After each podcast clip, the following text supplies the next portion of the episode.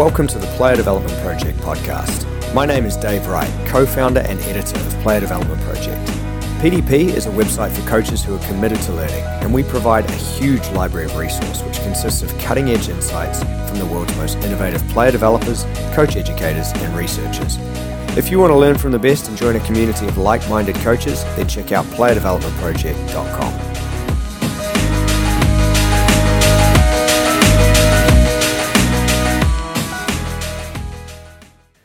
Hi everyone, welcome to another Player Development Project monthly wrap. My name is Dave Wright, and as usual, I'm joined by PDP Technical Advisor Dan Wright. Dan, how are you? I'm very well, thank you. I've been enjoying the July sunshine here in the UK. It's been crazy hot. I've heard the rumours. I've heard the rumours. It's pretty chilly down here in Melbourne. Uh, it's, it's, sort of, but in saying that, it's nothing like January in London. So I'm kind of celebrating that fact. But uh, looking forward to another conversation to review all of our monthly content and July was exceptionally busy, um, particularly with the production of issue 19 of PDP magazine, which was really exciting, sort of edging towards the milestone of 20 editions, which is something I'm looking forward to achieving with the PDP team. So we're going to kick things off uh, to start with Drew Sherman. Now, Drew is a pro licensed coach. He's the academy director at A League Club Brisbane Roar, and he's been in the role now for around a year and a half, I believe, and has launched a program from scratch. So let's hear from Drew. And in terms of the philosophy, as you say, you've had a lot of time, and I think we all dream of being in the position of starting from a blank canvas. It's a fantastic opportunity. So, what is the philosophy of the club in terms of player development, and how do you ensure local talent is going to get an opportunity in terms of going on to play for the first team? Yeah, I think um, the club philosophy really is is one. Um, of course, that youth development's a, a big element of the club's wider business plan. Mm-hmm. You know, there isn't an economy of player sales here in Australia yeah. at the moment, but I think that that has to happen. Um, if if uh, the FFA are saying that all the A League clubs need to have academies, then, yeah. then we need governance to protect our investment, yeah. uh, which is one of the biggest challenges. Um, so for long term, that's definitely the, the club's the club's approach, the club's belief. Um, we we have been quite fortunate actually in the in the sort of 12 12 months of having the youth team up and running and um, now just 11 weeks of the, the, full academy program. In that period, we've had, um, I think 11, we're at 11 now, 11 first team debutants, right. uh, having progressed through from the youth team. Um, the perception here in, in Australia is that we have a, an aging squad, which is true. Mm. Um, I think we've been nicknamed Dad's Army by a couple of the media. Um, but one of the advantages with that is that you have experience again in your first team squad to mentor and bring through those young players. Yeah. From a head coach perspective, John uh, John Aloisi is enormously supportive of providing opportunity for young players. You know, actually, he sees it as a wider responsibility than just being a head coach to give something back mm-hmm. um, to developing Australian players. You know, and, and thanks to the opportunities that he had. Um, so he's he's massively, massively um, supportive of promoting players. He's mm. present at academy games, comes down to academy training sessions, um, and has even taken some of our young academy players into the dressing room before A League games and had them there for the halftime talks. Right. So. Um, you know his his influences it reaches all the way down to our to our under 13s, um, and it's just remarkable that we have that type of support. You know I think that's the the biggest challenge is always uh, what's the level of opportunity at first team? If you have somebody that supports that, mm. the academy director is an easy job. So, Dan, another really interesting discussion there. Obviously, Drew giving some insight into the challenges uh, of setting up the program and, and, the Australian landscape. What were some of the key takeaways from that masterclass for you? Yeah, I think Drew's in a really nice position where, like you said, he's got that blank piece of paper, so he's almost starting from scratch with a whole um, youth development pathway. So th- this clip he talked about the pathway, uh, you know, the pathway to pro. So from kind of teenagers all the way into first team, and and that kind of um, influence that the first team manager has all the way through, which was really nice.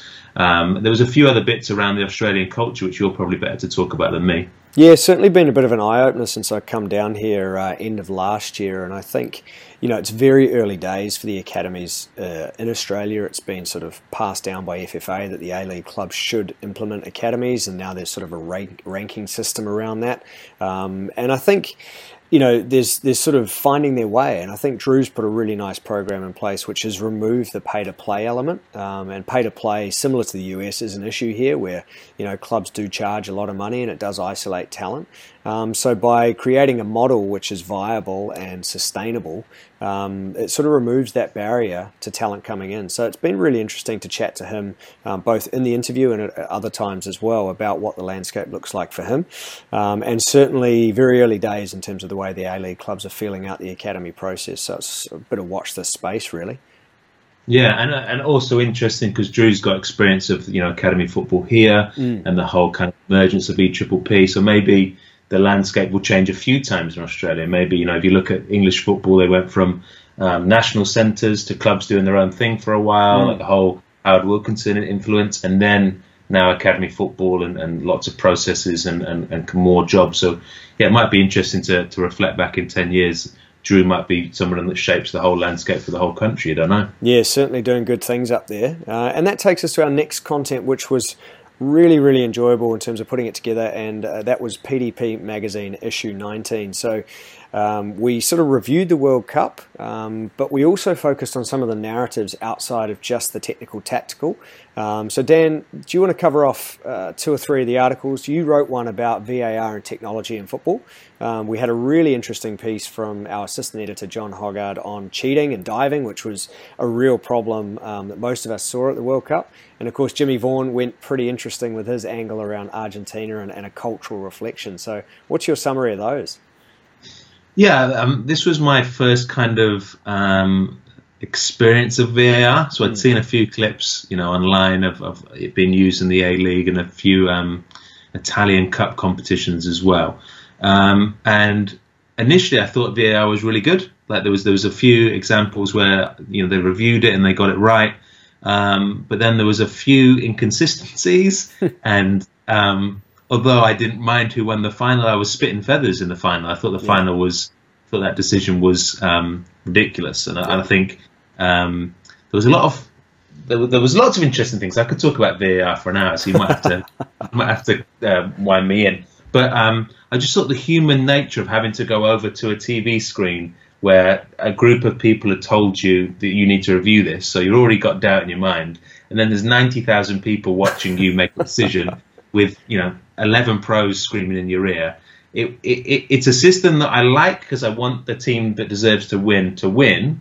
Um, but it was there was parts of it that were subjective. Like mm. I, I, like the offside bits. I realise I'm ranting now. I no, like no, go for it, mate. I like the offsides because offside was black and white. You're either onside or you're offside.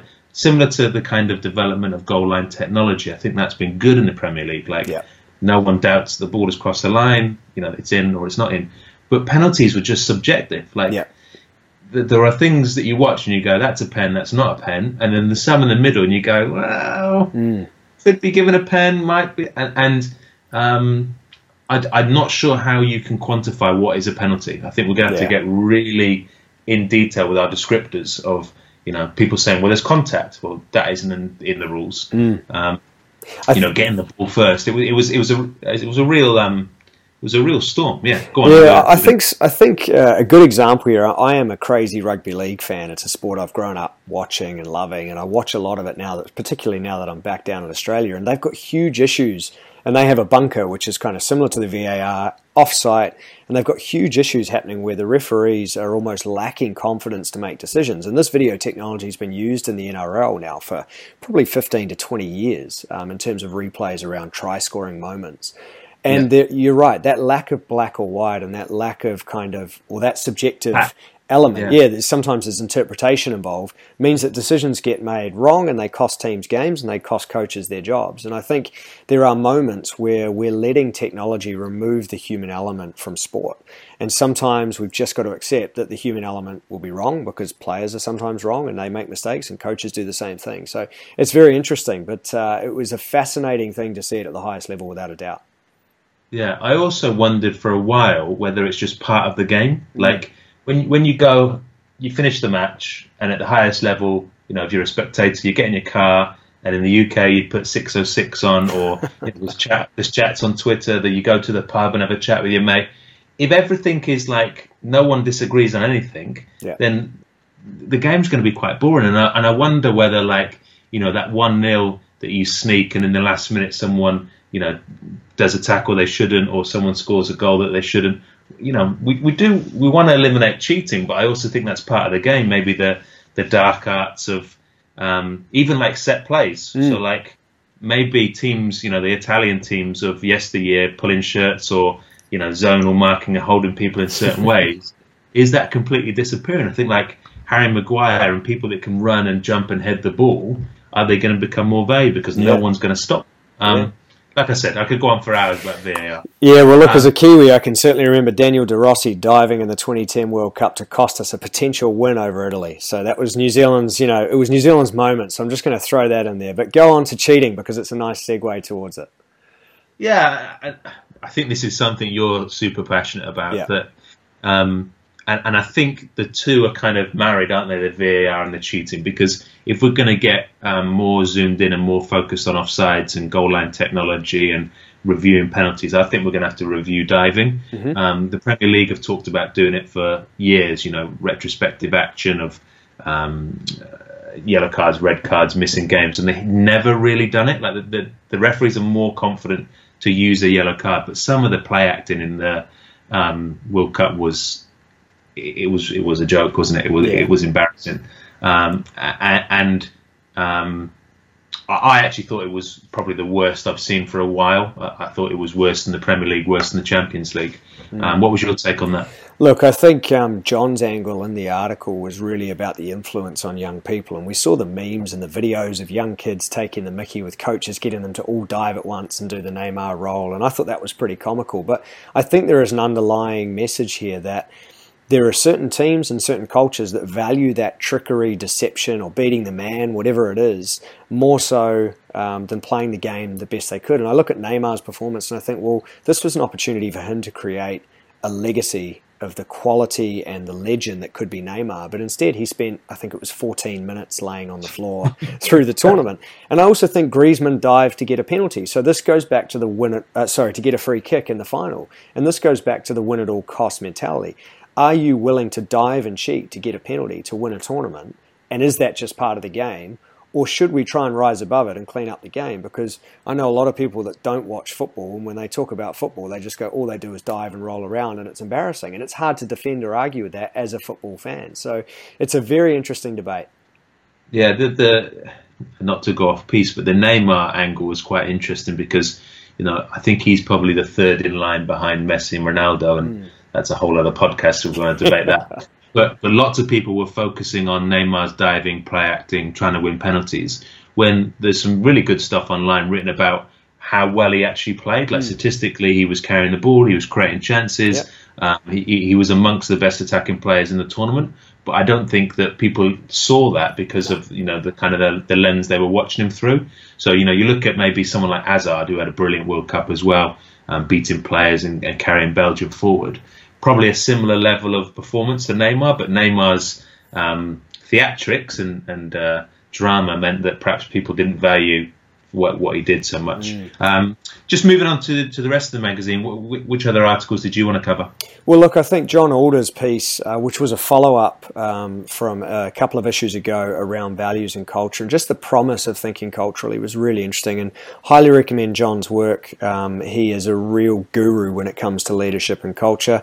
There is a masterclass with him on the website. He's written a number of articles for us, and it's just a really interesting look at the importance of values and culture around teams. So, a really nice article there, and it kind of taps into some of these themes which rose up through the World Cup, which is why we published it in this edition.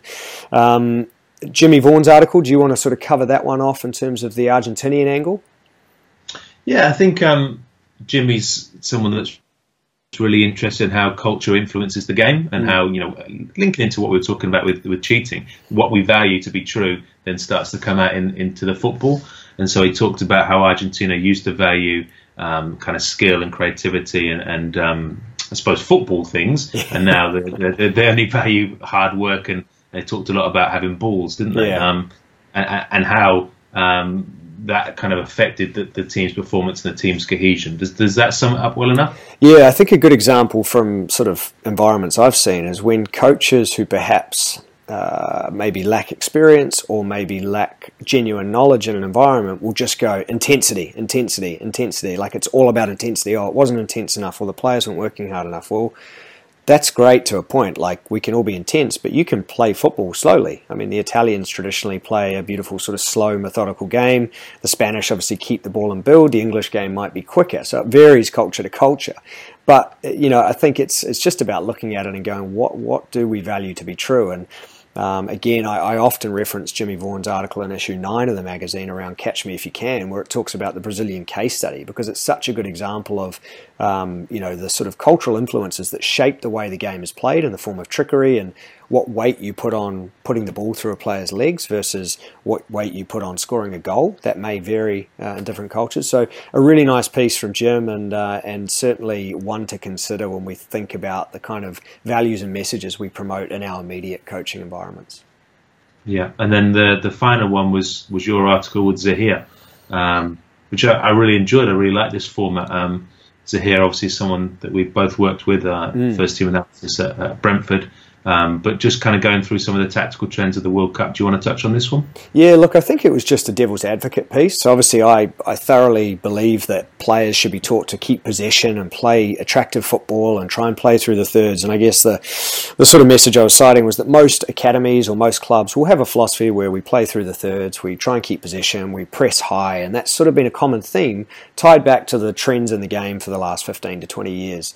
And I think looking at the World Cup and the analysis that I asked Zahir to help me with was really around providing some effective clips around the importance of transition and speed in the game. So the article was called High Speed Chess, and it's all about the influence of really positive transition, whether that's the attacking transition or defensive, um, and how that we need to encourage young players to experience those things and make sure that at training we're giving them an opportunity not just to keep the ball for the sake of keeping it, but to actually keep it to penetrate or to work on counter attacking quickly or reacting quickly on transition, whether that's a pressing high, counter pressing whenever we we lose the ball, whatever that is, it's just about that variety. And Zahir was able to support, I guess, the themes that I was trying to get across with some great clips and some good analysis there.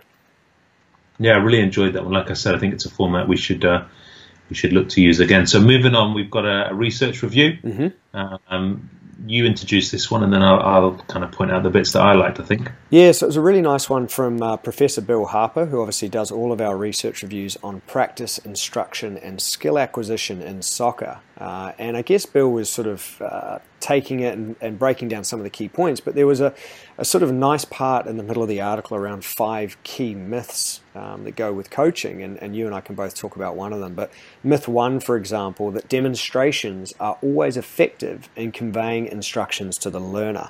So there's always a lot of debate around learning styles, teaching styles, and whether they're true, whether they're not. But I think if I think back to certain courses I've done over the last 16, 17 years, it would be that you stop the play, you demonstrate, you check understanding, and then the, the, ball rolls. And that would be a very traditional method of instruction and coaching. And there's a lot of evidence in this paper to kind of debunk that myth. And I think from experience, you could say that you know, coaching interven- interventions on the run, uh, conversations with players while the game's going on. Maybe sometimes stop, stand still is relevant, um, but just making sure that you, there's not really a one size fits all approach was that kind of myth. And then the one that you were going to address around game intelligence. Uh, what were your yeah, thoughts so on mine, that? Yeah, so mine was myth five. Uh, game intelligence skills are not amenable to practice and instruction. Mm. So I think there's a common belief that um, game intelligence maybe is something you have or you don't have or maybe game intelligence is something you learn through playing the game. Mm-hmm. Um, so this myth talked about um, perhaps using different interventions. So it could be video, it could be a coach telling a player, it could be a coach asking a player to watch another player, and how that can build game intelligence or can mm. build understanding or tactical understanding. Um, so I quite enjoyed that one because I think um, maybe in the UK, like you've, you've talked about the traditional coaching formula that was stop, stand still, and it was command style and rehearsal. Then perhaps we went, um, the game is the teacher, and we, we, we went two games based. And the reality is that all of these things are useful, and that, and that seesaw of, of practice and, and play, mm. um, you know, they're all useful, and all those intervention styles and all those practice, different types of sessions are all useful. Yeah. So I quite enjoyed this this paper. I would recommend people have a look. Definitely, pretty challenging. And that sort of takes us over to the session plan. And this was one I put together, uh, very much inspired by a former colleague of mine, when, and he used to call it Cheating Wingers, a great counter attacking uh, session, which I renamed Lazy Wingers because I had uh, Jimmy Vaughan's sort of voice in my head thinking, rename this so that we take the word cheating out of it and make it yeah, something a little bit different. You can't bang on about Neymar and then call it cheating. No, exactly right. He would have battered me on that one. So anyway, Lazy Wingers was the, the name for the PDP session plan library, but essentially uh, a session designed to give wingers and, and, attacking players lots of opportunity to counter attack and break forward um, by just simply stationing them in certain areas of the pitch and then working with them individually. And I actually ran this practice a couple of weeks ago when we were working on uh, transition with my group, and it went down brilliantly. We did it in a 9v9, and the practice really can work from probably 6v6 to 11v11. So very adaptable and a great way to get lots of forward attacking runs, lots of attacking underloaded, which is generally fairly realistic in the game. I don't think there's too many times we attack overloaded. Um, it's more often underloaded, so it's a really nice practice, one to check out, um, and and I'd recommend using when you are working on counter attack.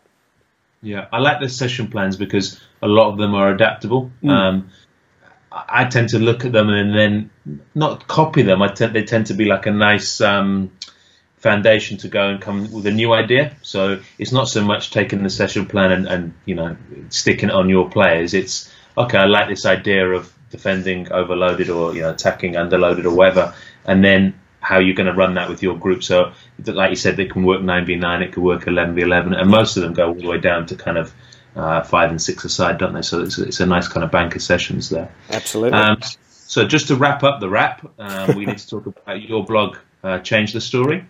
Yeah, look, this was one that kind of um, was inspired from a book I'm reading at the moment called Sapiens, uh, A Brief History of Humankind. And it's, um, I guess, about evolution. Um, and it was inspired when there was a sort of part early in the book that talks about the agricultural and prior to that the cognitive re- revolution and how Homo sapiens essentially became the dominant life force on Earth. Um, and one of the key reasons for that, cited by the author, was the ability to tell stories. And it sort of talks about many examples of myths and stories that are passed down from generation to generation.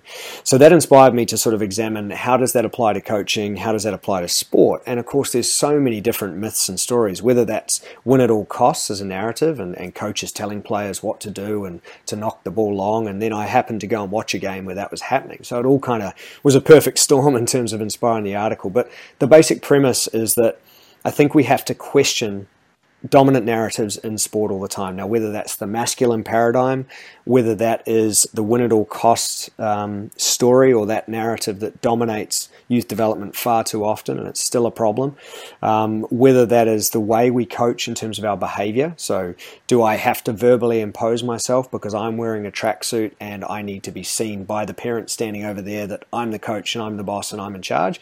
Or am I confident enough to go, look, we've done the work during the week and now I'm going to give the players some ownership and, and, just questioning things. So it was really just to to challenge people about the story that you're passing on to your players and that you know their experience as children in your environment.